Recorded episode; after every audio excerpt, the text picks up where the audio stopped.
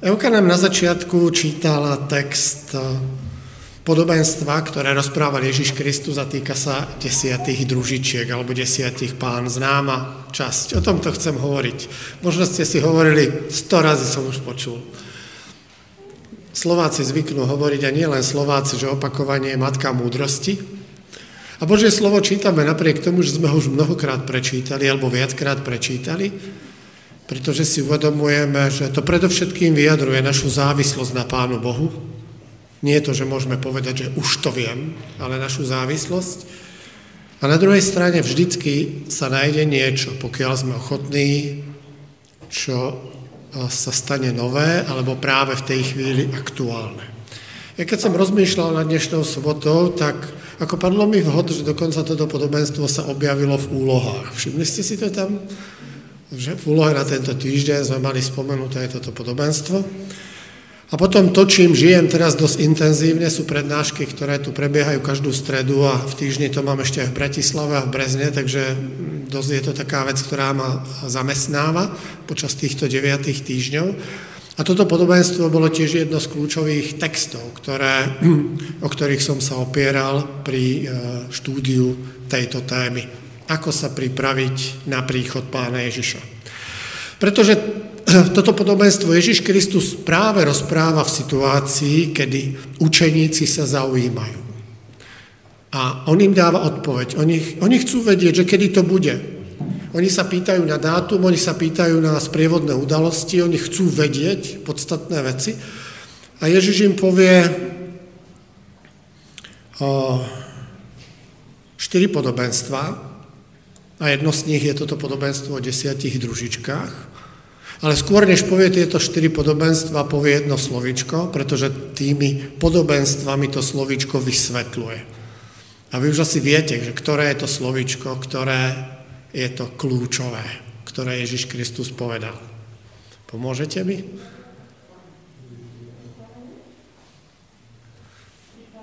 Pripravený? V tom biblickom texte to znie ako? Bdejte. Takže dnes chceme hovoriť o tom, ako bdieť. Je zaujímavé, že, že dievčatá nebdeli. Oni spali. A všetkých 10 spalo. Ale to tam nie je dôležité. Dokonca, keď aj fyzicky spíte, ako by nám ten text chcel ukázať, môžete bdieť. Takže štyri podobenstvá nám hovoria o tom, ako bdieť. A druhé z nich je podobenstvo o týchto desiatých dievčatách. Ježiš sedel so svojimi učeníkmi tri dní pred svojim ukryžovaním na Olivovej hore. Slanko zapadalo za hory, nebo sa zaťahovalo večernými tieňmi. Po odpovedi, ktoré dostali učeníci od Ježíša Krista, že čo bude znamením jeho príchodu po tých všetkých udalostiach, pri ktorých Ježíš Kristus hovoril, aké zmeny nastanú v spoločenskom živote medzi vzťahmi s ľuďmi, aké nastanú v svete prírody, aké všetky úkazy sa objavia, aké ťažkosti, aké katastrofy, čo všetko bude sprevádzať život človeka na tejto zemi, tam učeníci sedia a rozmýšľajú, že čo znamenajú jeho slova. A čo sa vlastne dozvedeli. Ježiš vedel, že pre nich je to prekvapujúce a že neboli to schopní celkom stráviť a potrebujú počuť ešte niečo viac. Potrebujú vedieť nie o tom, čo sa deje vo svete. To totiž nie je ich záležitosť, to môžeme len sledovať. Potrebujú vedieť, ako sa na to pripraviť. To znamená, čo ja môžem urobiť, čo ja mám vedieť. Pretože niekedy sa sústredujeme na, naš, na veci, ktoré nie sú nami ovplyvniteľné a necháme plynúť bez dotknutia veci, ktoré, s ktorými by sme mali niečo robiť. Ježiš Kristus uprel pozornosť na jeden dom v meste, ktorý bol jasne osvetlený a pripravený k sviatočnej udalosti. Všetko naokolo svedčilo o tom, že tento dom očakáva svadobný sprievod.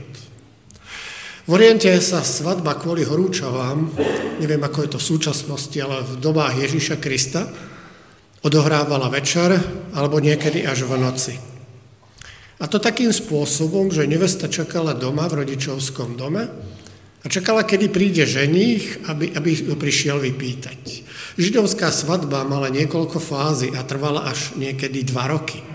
Celá tá fáza, odkedy sa rodiny alebo dvaja ľudia rozhodli, že teda spoja svoje životy, tak to prebiehalo niekoľkými fázami, ale to, o čom hovorí Ježiš Kristus, je tá posledná fáza, kedy naozaj tí dvaja ľudia sa spoja, bude hostina a začnú žiť už ako manželia. Spolu s nevestou čakajú aj družičky na ženichov príchod. Len čo sa ohlási, že niekde v diálke sa už objavuje sprievod ženicha jeho družiny, bolo úlohou družičiek výzvu strety, tomuto sprievodu a svojimi lampami a svetlom dať všetkým najavo, že nich prichádza. Čas, ktorý zostáva do doby, kedy sa odoberú na miesto, kde bude hostina, je veľmi krátky. Preto prosím vás, všetci nechajte všetko tak a poďte na svadbu. Pretože to, čo potom ten, ten text ďalej ukazuje, že v momente, keď všetci budú na mieste, kde sa má odohrať tá svadobná slávnosť, tak už to bude uzavretá spoločnosť. Dvere sa zavrú, nikto ďalší sa nedostane. A tak Ježiš upozornil svojich učeníkov na skupinu dievčat, ktorí stáli nedaleko toho domu, osvetleného a boli v bielých šatoch. Každá z nich mala v ruke rozsvietenú lampu. Všetky očakávali príchod ženicha. Ženich dlho neprichádzal. To bola bežná záležitosť. A tak družičky v očakávaní, v takom napätom očakávaní zaspali. O polnoci, v čase, keď, keď je najväčšia tma, sa odrazu ozvalo zvolanie, že nich prichádza. Tak tieto dievčatá náhle prebudené vyskočili, zrejme sa začali upravovať a, a hneď si spomenuli, že je treba zapáliť lampy. Vlastne to, že sú oni družičky, že tam majú plniť určitú úlohu, to znamená, že ich lampy musia horieť. Polovica z nich zistila, že už nie sú schopné svoje lampy zapáliť. Ten olej, ktorý bol v lampách, už dohorel, on tam kedysi bol, ale už dohorel. Viete, tie lampy, ktoré sa na to používali, boli maličké a boli prenosné, a tým, že boli prenosné, tak tá nádržka na ten olej nebola veľká, tak bolo potrebné si zobrať náhradnú nádobku, aby ste si ten olej doplnili, keď ten olej dojde. Dnes by sme povedali, že keď idete na turistiku a viete, že budete vonku celý deň, tak si zoberiete náhradné batérie, lebo pravdepodobne vám celú noc batérie nevydržia. To, čo bol problém u tých piatých dievčat, že nemali tú náhradnú nádobku. tak oni rýchlo hľadali nejaké riešenie. Čo by sme mali urobiť? A prvé, čo ich napadlo, že pýtali si od tých kamarátok, ktoré boli schopné rozsvietiť svoje lampy, dajte nám. A oni hovoria, ale my už nemôžeme, my sme ten olej z náhradných nádob už preliali do tej svojej lampy, nám už nič nezostalo. Keby sme teraz začali s tým niečo robiť, tak sa stane, že nám zhasnú lampy a vám to nepomôže. 5 dievčat si potrebovalo doplniť svoj olej, ale nevedela ako. Vy viete, že ten príbeh skončil tak, že o polnoci sa dvere svadobnej miestnosti zatvorili a týchto 5 dievčat sa tam nedostalo. Nedostali sa na svadbu, na ktorú sa pripravovali, na ktorú sa tešili, o ktorej verili, že, sa ta, že tam budú svojou nedbalosťou a lahostajnosťou sa pripravili o jedinečnú možnosť. To je svadba jediného druhu. Vnútri za svadobným stolom sú ženích, nevesta, príbuzní, susedia, všetci pozvaní. Je tam tých 5 dievčat, ktoré bolo schopné svietiť. Všetci prežívajú radosť. A oni tam nie sú. Brána je zatvorená. A tak chcem položiť nám všetkým takúto otázku. Prečo 5 týchto nerozvážnych družičiek nešlo na svadbu bez oleja? Nebolo by to riešenie? Keby si povedali, stačí, keď, svie, stačí, keď svieti tých 5 lám, my sa s vami nejako zvezieme. Nebolo by to riešenie? Lebo to riešenie, ktoré oni použili, to znamená ísť si kúpiť, spôsobilo, že prišli neskoro. Navyše my sa ani nedozvedáme, že, že naozaj tých obchodníkov našli, že si tie lampy doplnili a že už svietili. To sa nedozvedáme. My sa dozvedáme, že oni sa vrátili k tým dverám, ktoré už boli zatvorené. Nebolo by teda lepšie, aby nemíňali čas a išli na svadbu bez oleja?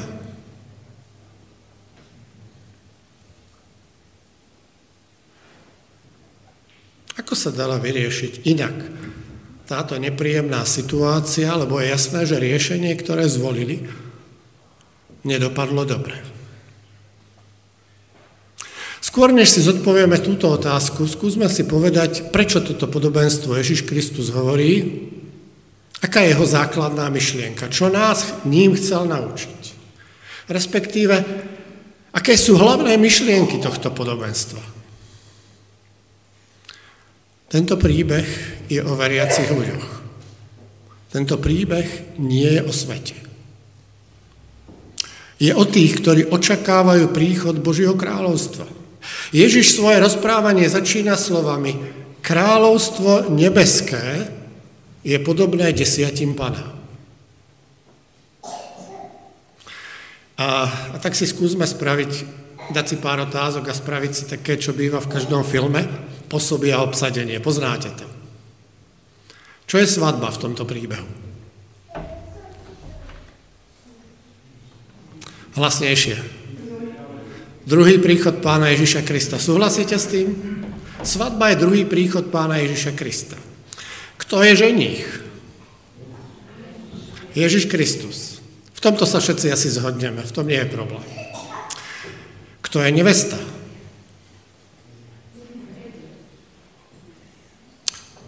Mohli by sme povedať, že Boží ľud. Áno, Boží ľud. Iným spôsobom sa to dá povedať církev. Čo predstavujú lampy? Čo predstavujú lampy?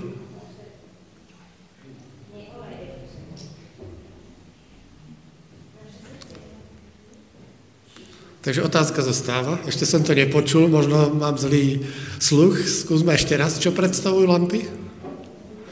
Dobre, pomôžeme si. Žalm 119.105. Môžete to niekto nájsť? Hlasnejšie. Veľmi správne. Takže čo tam zaznieva? Lampa je symbolom Božieho slova.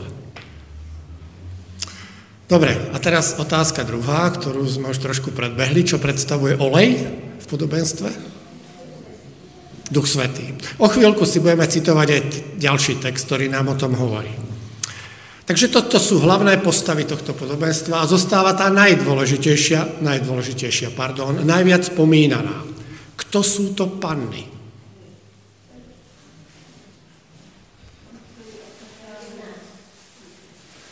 Martuška? Správne.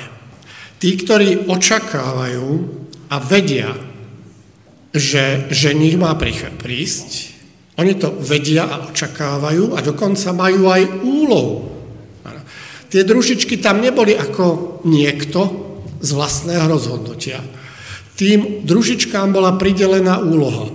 Zaznie hlas, ženiš prichádza a vtedy zasvietite svoje lampy, aby všetci tí, ktorí sú pozvaní, sa dozvedeli. Dozvedeli, že treba ísť nechať všetko tak. Aká je teda ich úloha? Svietiť svetlom Evanielia, svetlom, ktorý zapálil Duch Svetý. Keď som to povedal úplne jednoducho v jednej vete. A teda otázka, ktorú som položil pred chvíľou. Teraz položím druhú otázku. Môžu ísť družičky na svadbu, ak v ich lampách nie je olej, ak lampy nesvietia? Môžu ísť družičky na svadbu, ak v ich lampách nesvieti olej? Nemôžu. Nemôžu. My si môžeme predstaviť, že veľa susedov pozvaných hostí nemalo za úlohu svietiť. Ich jedinou úlohou bolo, keď zasvieti svetlo a budete počuť volanie, choďte na svadbu. Nemali tam inú úlohu. Takých môže byť veľa, môžeme povedať, že väčšina. Ale je tu určitá skupina ľudí, je predstavovaná tými desiatimi družičkami, ktoré majú úlohu, tiež majú ísť na svadbu, ale okrem toho, že majú ísť na svadbu, majú niečo predtým urobiť. A to je byť svieť byť schopné svietiť, aby sa tí, ostat, ost, tí ostatní o tom dozvedeli. Teraz použijem jednu ilustráciu.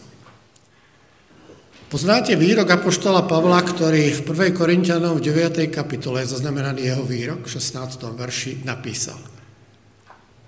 Beda by mi bolo, keby som nezvestoval evanielium. Poznáte to, už ste to čítali? Prečo Pavol musí zvestovať evanílium? Prečo mu nestačí, že si sadne do lavice a bude čakať? Prečo nestačí chodiť na bohoslužby a dať Pánu Bohu dary?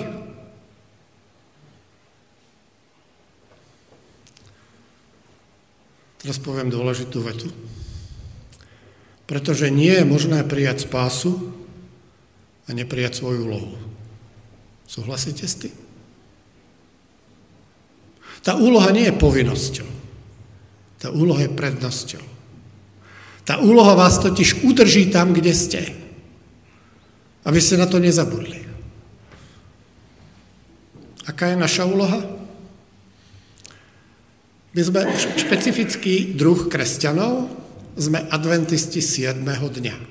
Ano. Veríme, že teda patríme do veľkej rodiny kresťanov a vieme, že mnohí naši bratia a sestry, ktorí sa nazývajú inak, ale sú kresťania, vojdu do Božího kráľovstva, majú podobné ciele, máme trošku rozdiely medzi sebou, ale pozvaných na svadbu je veľké množstvo. Akú úlohu v tomto veľkom spoločenstve majú práve adventisti?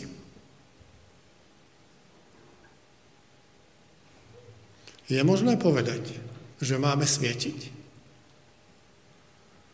Je možné nás totožniť s touto úlohou? Nie sme jediní, ktorí boli pozvaní na svadbu. Ako som povedal, na svadbe bude ženich, nevesta. Bude tam množstvo susedov, pozvaných hostí, všetci tí, ktorí sa rozhodli, že na tejto svadbe chceme ísť. Ale špeciálna skupina má zvláštnu úlohu svietiť. Zdá sa, že je to veľmi zlučiteľné, alebo, alebo podobné s tým, čomu veríme a vyznávame my. Samozrejme sme adventisti predovšetkým preto, že milujeme Pána Boha a uvedomujeme si Jeho obrovské dary, ktoré nám dal, to, že nás stvoril, zachránil. Každý deň sa o nás stará. Sme, uvedom, sme si vedomí toho, že sme vykúpení krvou Ježíša Krista a všetko, čo máme, je vďaka Nemu. A okrem iného sme spoznali aj to, že On sa vráti. A že je treba o tom ľuďom hovoriť, lebo oni na to zabudli. Alebo dával sa dôraz na niečo iné. Uvedomujeme si, že aj my sme tou nevestou a chceme byť tou nevestou, ktorá sa raduje a teší, pretože jej ženich prichádza. Radosť a túžbu vidieť na jej tvári. Ale okrem iného, okrem všetkých týchto vecí, družičky majú zvláštnu úlohu svietiť. Čo teda od nás očakáva pán? Vo všetkom tom, čo je potrebné vykonať skôr, než sa vráti Ježiš Kristus. To nie je jediná úloha svietiť, ale jedna z dôležitých úloh.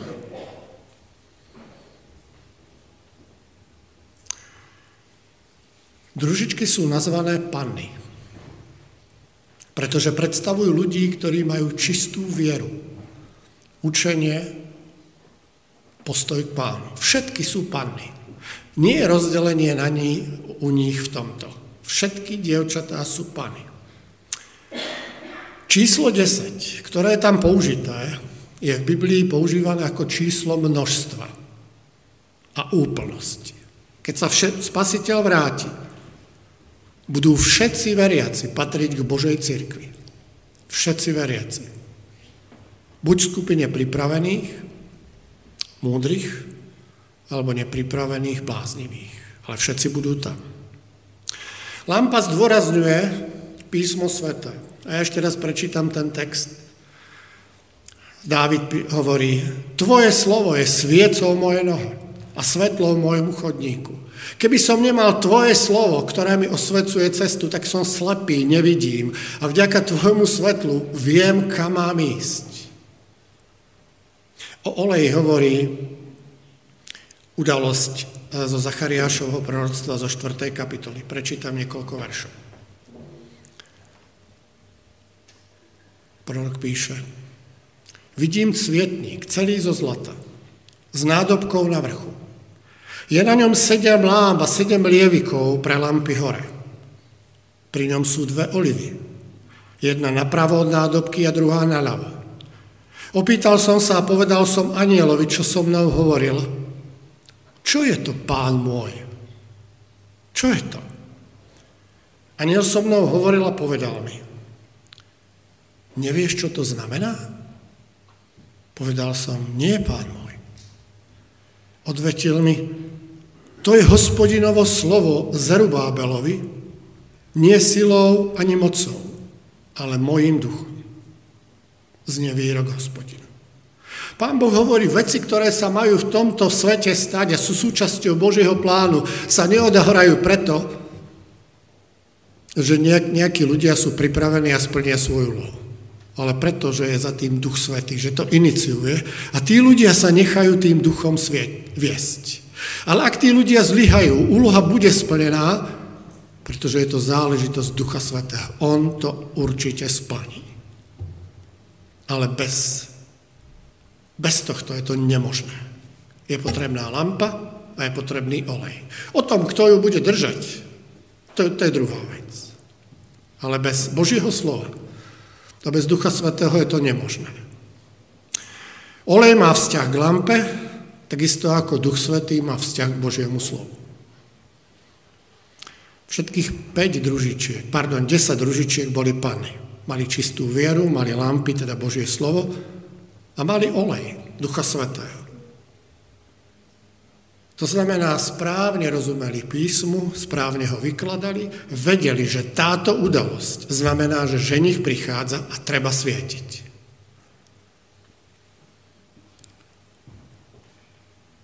príbehu Ježiša Krista. Ako som povedal, napísané niečo, čo, čomu celkom nerozumieme, ale zdá sa, že Božie slovo ani Ježiš Kristus tomu teda neprikladá nejakú váhu. A to, že v určitej chvíli všetky dievčatá zaspali. A zase všetky sa v určitej chvíli prebudili, ale to nebol ten problém, prečo, čo potom nastalo. Zdá sa, že ten spánok tam nehrá nejakú dôležitú úlohu. Toto im pán ani nevyčíta. Ten problém je teda v niečom inom. Dôvod, prečo sa múdre stanú múdrymi a bláznivé bláznivými, je v niečom inom. Takže im, tým piatim, nie je vytýkaný hriech. Nie je vytýkaná svetáckosť, je im vyčítané nerozumné počínanie. Predstavte si, že môžete očakávať príchod Ježiša Krista, používate Božie slovo, ste v správnom spoločenstve, viete, že Ježiš Kristus príde a napriek tomu sa môže stať, prepáčte, že to tak poviem, lebo Božie slovo to používa, že sme blázniví. Oni sa pripravovali na svadbu, ale nevzali si dosť oleja. V tomto prípade technický problém, nevzali si náhradnú nádobku. Ježiš hovorí, že tá vec, ktorá bola kľúčová, je olej. Nenahraditeľná duchovná potreba. Bez Ducha Svetého nie sme nič. Je zaujímavé, že na začiatku, keď začali čakať a teda pripravovali sa na tú úlohu, tak oni mali aj lampy, aj olej. Ale potom, keď už nastal okamih, kedy bolo treba zasvietiť naozaj, tak ten olej nebol. A to je tá kľúčová vec. Čo to znamená? Je možné Ducha Svetého, z Ducha Svetého odobrať tak ako oleja z nádobky? Duch Svetý predsa nie je nejaký pra- predmet. Duch Svetý to nie je cukor alebo olej, že si, že si pridáte alebo nalejete. Duch Svetý je osoba. Buď ho máte, alebo ho nemáte. Je možné mať polovicu Ducha Svetého? Asi nie. Viete, ak sme sa dnes rozhodli prísť do zhromaždenia a neboli to, nebolo to zo zvyku, ani z donútenia, tak kvôli čomu sme dnes prišli do Božieho domu? Veríte, že vás sem viedol Duch Boží? Ak ráno poklaknete k modlitbám a nie je to zo zvyku, prečo to robíte? Prečo to robíme? Pretože Duch Svetý. Všetko, čo robíme v duchovnom živote, pokiaľ je to z tej správnej motivácie, tak je od Ducha Svetého. Ak by nebol Duch Svetý, tak my tu nesedíme, nemodlíme sa a nezaujíma nás Božie slovo. Nie je možné byť veriacím človekom, skutočne veriacím, bez Ducha Svetého. Jednoducho by vás to nenapadlo.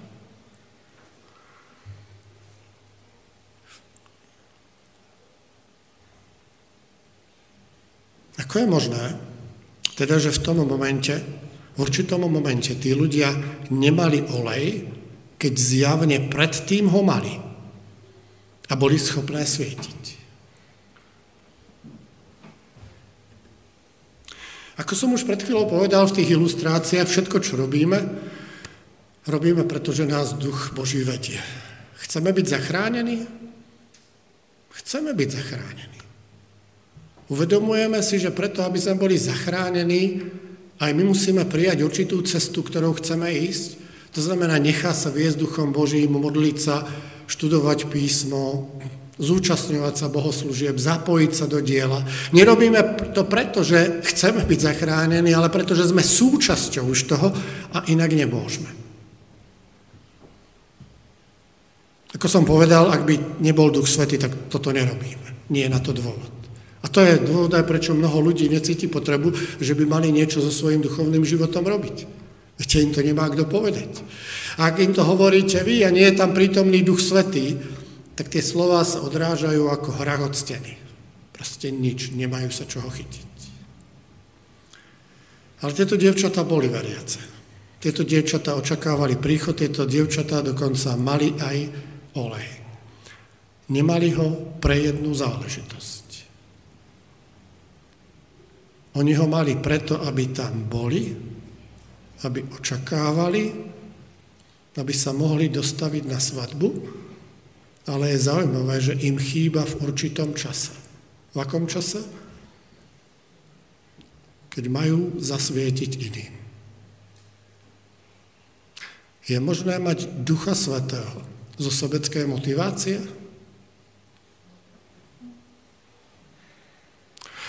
Skúsme si otázku položiť inak. Keď sme sa prvýkrát zoznámili s tým, že Boh nás má rád a chce nás zobrať do Božieho kráľovstva, bola na začiatku sebecká motivácia? Každý na začiatku pravdepodobne máme sebeckú motiváciu. Ja chcem byť zachránený. A potom ste dlhšiu dobu s Pánom Bohom, so spoločenstvom Božieho ľudu a Duch Boží na vás vplýva a zrazu zistujete, že byť zachránený iba pre seba, bez ohľadu na to, či tam Ježiš Kristus bude alebo nebude, to asi nie je to celkom pravé. A tak keď poznávame Božiu lásku, tak si uvedomujeme, že čo si sa s nami musí stať, že tá sebecká motivácia nie je dobrá. A potom niekedy na konci tej cesty dospejeme k tomu, že že by sme boli možno schopní povedať to, čo povedal Mojžiš. Pane Bože, ak sa ja tam nedostanem, prosím ťa, nech sa tam tvoj ľud dostane. Ja som ochotný sa obetovať, lebo ich mám rád. Odrazu to už nie je sebecká motivácia. Je to motivácia, ktorá sa viaže na, na lásku k Pánu Bohu a na lásku k ostatným ľuďom. Ale zdá sa, že tí, tieto dievčatá mali tento problém. To, čo im zostalo, bola sebecká motivácia. Svietiť sebe áno, Robiť niečo pre seba áno. Zasvietiť ostatným? Olej sa stratil. A tak oni si pýtajú od druhých, aby im to dali. Problém je, že skúsenosť viery je neprenosná. Vy môžete rozprávať o svojej viere, o tom, čo ste prežili, tí druhí si to vypočujú a je to neprenosné. Vy to ne, nepreložíte na druhých. Dokonca skúsenosť viery je neprenosná ani na vlastné deti. Súhlasíte so mnou? Vy môžete povedať svoju skúsenosť, svoje poznatky, to, čo ste prežili, tí, tí ľudia si to vypočujú, uveria, neuveria, to je iná vec. Ale v ich živote musia prežiť svoje vlastné skúsenosti. Podobným spôsobom, ako ste to prežili vy. Vy im to nemôžete odovzdať. Tieto devčatá neboli ochotné otvoriť sa pôsobeniu Ducha Svetého natoľko, aby mohli osvecovať cestu druhým a mohli byť zachránení. Oni mali oleja dosť pre seba. Mali sebeckú motiváciu a domnievali sa, že to bude stačiť. Takže chybou týchto družičiek nebola nevera, pokrytectvo, svetáckosť, neboli zapletené do nejakého zjavného hriechu. Ich chybou bolo, že neboli schopné svietiť ostatným. Stratili Ducha Svetého. Stratili ho. Iba preto, že ho chceli len pre seba. Neboli ochotné neustále príjmať jeho rady a byť otvorení jeho vplyvu preto, aby Božie kráľovstvo rástlo.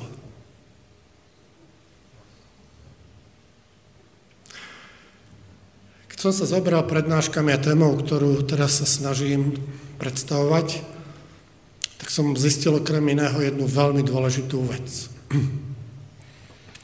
Keď Ježiš Kristus cez Jána hovorí o tom, v zjavení, ako by sa mal svet na tento svet pripraviť.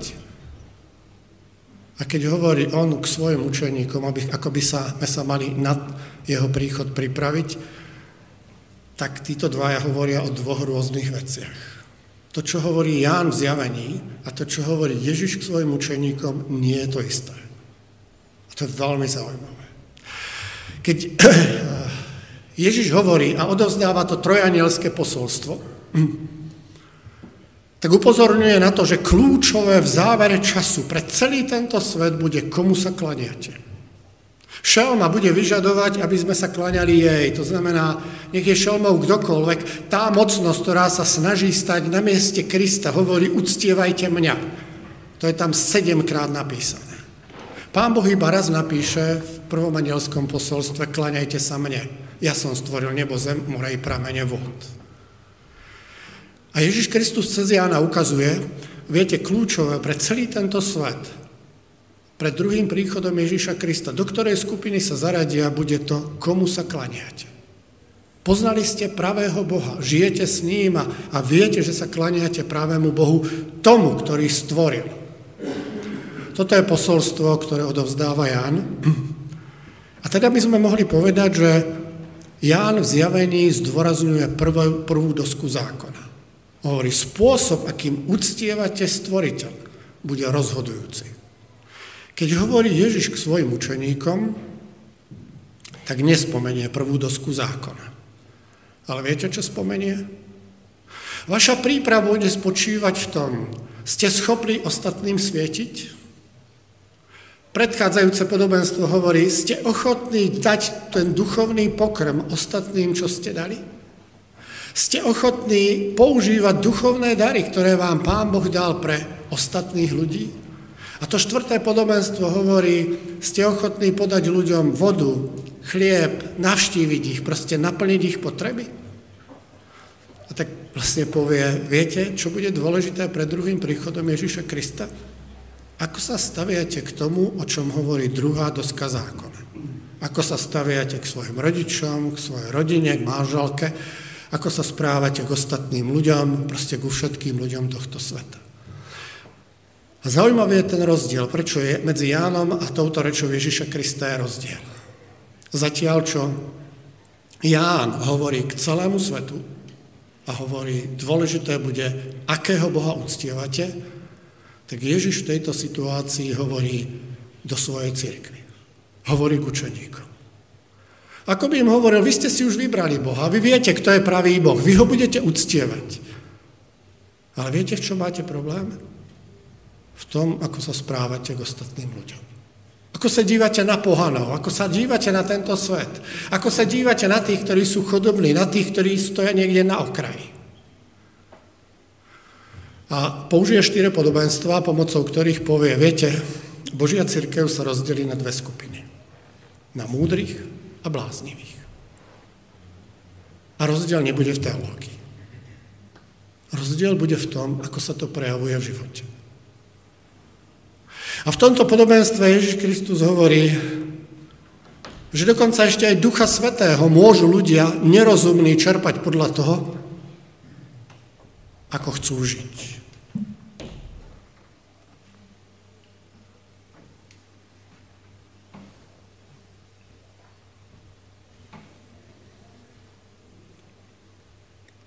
Prečo nám dal Ježiš Kristus toto podobenstvo?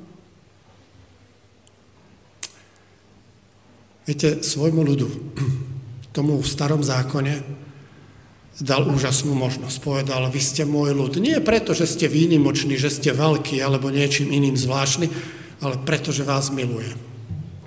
A tak dal im 1500 rokov na to, aby zvestovali Božie kráľovstvo a zásady veľkého Boha. A po 1500 rokoch musel povedať, odchádzam. Váš dom, ten dom, ktorý som nechal postaviť a vy ste ho nazývali chrámom, váš dom zostáva pustý. Veľmi smutné. A teraz na konci času povie, no situácia sa žiaľ zopakuje. Budú ľudia, ktorí budú nerozumní, ale teraz sa skúsme sústrediť skôr na to, že 5 družičiek bolo rozumných. V čom boli rozumné? Milovali svojho pána. Vedeli, že príde. Vedeli, že to, čo majú používať, nie sú ich názory a ich filozofia, je, že treba používať Božie slovo. A vedeli, že ak, ak to Božie slovo majú správne chápať, potrebujú toho Ducha Svetého. Ale nie len preto, aby, aby boli múdre a aby v ľudskom slova zmysle, aby dokázali tomu rozumieť, ale preto, aby oslávili Boha a Božie kráľovstvo. Pretože Ježiš Kristus hovorí, Nebeské kráľovstvo to je ako tých 10 družičiek. Čo je teda dôležité v celom tomto procese? Ja a moje spasenie? Nie. Čo je dôležité? Božie kráľovstvo. Pretože vďaka Božiemu kráľovstvu tam bude ženich, tam bude aj ženichov otec, tam budú aj ženichoví hostia, všetci tí, ktorí prídu z Božieho kráľovstva, teda od nebeského trónu ale sú dôležití aj tí, ktorí budú pozvaní, alebo pozvanie dostanú cez nevestu. Všetky, všetci tí, ktorých nepoznáme, o nich nevieme, ale dostali sme úžasnú príležitosť svietiť. Nevieme, či sme si to zaslúžili, ale je to úžasná možnosť. Jednoducho vedieť, že ženich príde, že mu mám zasvietiť, a že sa budem tešiť na to, že keď budem vidieť tých ľudí, tak budem si hovoriť, aj títo videli svetlo a reagovali. Chvála Bohu. Aj tento môj sused, alebo tento spolužiak videl svetlo a je tam. Viete, jedna z vecí, dovolte ešte jednu myšlienku spomínať, spomenúť, ktorá, ktorá je veľmi dôležitá v tej téme, o ktorej sa snažím hovoriť, je, že keď hovoríme o konci sveta, koniec sveta z Biblie naozaj je pozitívna udalosť. Krásna pozitívna udalosť. Pretože koniec sveta hovorí, že skončí hriech. To je koniec sveta. Nie, že zanikne svet. Skončí hriech. Smutné na tom je, že samozrejme s tým, že skončí hriech, skončia aj tí, ktorí sa hriechu neboli ochotní vzdať, ktorí neprijali Božiu vízu. Ale jedna veľmi silná myšlienka je v tom, že príde čas a my ho očakávame kedy svetlo Evanielia zaznie veľmi silno v tomto svete. Tak silné, že v podstate nezostanú neveriaci. Jednoducho Boh svoju lásku preukáže takým spôsobom, že ľudia budú vedieť. A budú sa musieť rozhodnúť. A samozrejme nie všetci sa rozhodnú, to vieme. Ale to je čas, kedy tých 10 družičiek, alebo keď tie dievčatá, to znamená my, budú vyzvaní, aby svietili. Aby rozprávali, aby roz, hovorili o tom, čo prežili so svojim pánom. Pripravujeme sa na túto udalosť pretože dnes tu v týchto laviciach je veľa miest voľných. Ale dnes tí, ktorí sú tu, sme tu za mnohých ľudí, ktorí tu dnes nie sú. Možno za naše deti, za našich susedov, za našich kamarátov, pretože raz to svetlo cez nás bude môcť zasvietiť. A my veríme, že tým svetlom budú zasiahnutí aj oni. Nechceme byť zachránení sami, Žijeme tak, aby Duch Svetý mohol povedať, vás môžem použiť. Amen.